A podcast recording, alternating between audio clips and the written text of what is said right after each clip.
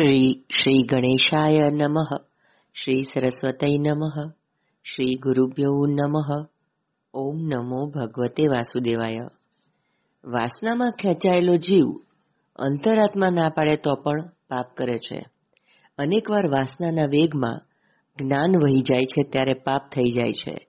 પાપના પેટમાં અજગરના મુખમાં જાય તે બહાર આવી શકતો નથી. પાપ લલચાવનારું હોય છે. અમુક વખતે પાપ કરવાનો પ્રસંગ આવે. પાપ કર્યા વગર ન જ રહેવાય. પાપ કર્યા વગર છૂટકો કે ઉપાય ન જ હોય ત્યારે પાપ કરતી વખતે ભગવાનને સાથે રાખીને જ પાપ કરવાનું. હું પાપ કરવાનું કહેતો નથી.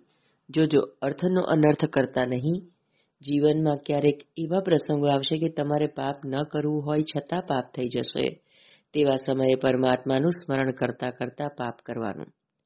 પાપને કાપી નાખશો તો પાપનો નાશ થશે. પાપને હૈયામાં રાખશો તો તેનો નાશ થશે નહીં. કોઈ પણ ક્રિયા શબ્દોચ્ચાર વગર થતી નથી. કદાચિત જીભથી નહીં તો મનથી તો ઉચ્ચાર થાય જ છે. પાપ કરતા બે મિનિટ પહેલા તે પાપનો જીભથી અથવા મનથી ઉચ્ચાર થાય છે. તે જ ક્ષણે તેને કાપી નાખો. પહેલા વિચાર બગડે છે, પછી વાણી બગડે છે અને અંતે વર્તન બગડે છે. પાપ પહેલા મનમાં પછી વાણીમાં અને પછી વર્તનમાં આવે છે. પાપ મનમાં આવે ત્યારે મનમાં ધિક્કારો.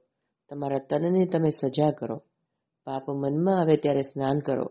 ઠંડા જળથી અને પછી પરમાત્માનું કીર્તન કરો. પ્રાર્થના કરો, નાથ, આ કામ મને પજવે છે. આ ક્રોધ મને છોડતો નથી. આ લોભ મને વશ કરે છે. નાથ, કૃપા કરો. સાચા હૃદયથી પ્રાર્થના કરશો તો પ્રભુ રક્ષણ કરશે. સંતો સતત પ્રભુના નામનો ઉચ્ચાર કરે છે, તેથી તેમનાથી પાપ થતું નથી. અઘાસુરના પેટમાં જવું પડે તો ભલે જાઓ, પણ તાળી પાડતા જાઓ. બધા સમજે છે કે અસત્ય બોલવું એ પાપ છે. કોઈને દુભાવવું એ પાપ છે, પણ પાપ થઈ જાય છે. પહેલો સિદ્ધાંત મુખ્ય છે, પાપને કાપી જ નાખો.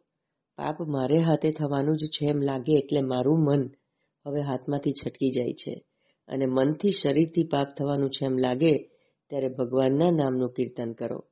પરમાત્માને સાથે રાખી પાપ કરે, તેની પાપની વાસના છૂટે છે. પાપની આદત છોડવાનો આ જ એક ઉપાય છે.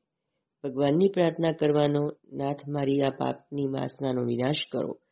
બાળકો તાળી પાડતા એટલે કીર્તન કરતા ઘાસુરના પેટમાં ગયા. પાપ કરો ત્યારે પરમાત્માને સાથે રાખો. મેં પાપ કર્યું પણ આપ સાથે હતા, એટલે મને સજા કરો અને ક્ષમા પણ કરો. મનુષ્યને ખબર પડે છે કે પોતે કામી અને ક્રોધી છે. ઈરાદાપૂર્વક પાપ કરે અઘાસુર. પાપમાં જે સુખ માને, પાપમાં જે રમે એ અઘાસુર. પાપ કર્યા વગર ન જ રહેવાય તો શ્રી કૃષ્ણને પરમાત્માને સાથે રાખીને પાપ કરજો તો ભગવાન તમને બચાવશે. ઉત્તમ સિદ્ધાંત તો એ છે કે કદાપી પાપ ન કરવું અને પાપના વિચાર પણ ન કરવા.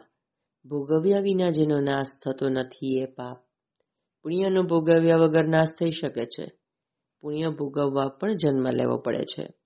તેથી તો ઋષિઓએ છેવટે પુણ્યને પણ શ્રી કૃષ્ણાર્પણ કરવું પડે છે. પુણ્ય કૃષ્ણાર્પણ થઈ શકે છે. પાપ તો ભોગવ્યે જ છૂટકો. પ્રારબ્ધ કર્મણામ ભોગા દેવ ક્ષય. કોઈ મહાપુરુષ, સંત પુરુષ કૃપા કરે તો જ પાપની વાસના છૂટે છે. અંતરાત્માની પાપ કરવાની ઈચ્છા ન જ હોય તેમ છતાં પાપ થઈ જાય છે. ગીતામાં પણ અર્જુનનો આ જ પ્રશ્ન છે. આ સનાતન પ્રશ્ન છે. ભગવાનને તે પૂછે છે, અથ કે ન પ્રયુક્તો યમ પાપ ચરતી પુરુષ?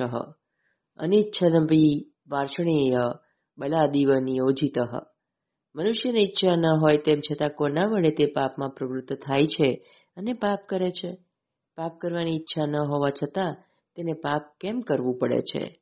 ભગવાન સમજાવે છે રજોગુણમાંથી ઉત્પન્ન થયેલા કામ અને ક્રોધ એ મનુષ્યના મોટા શત્રુઓ છે.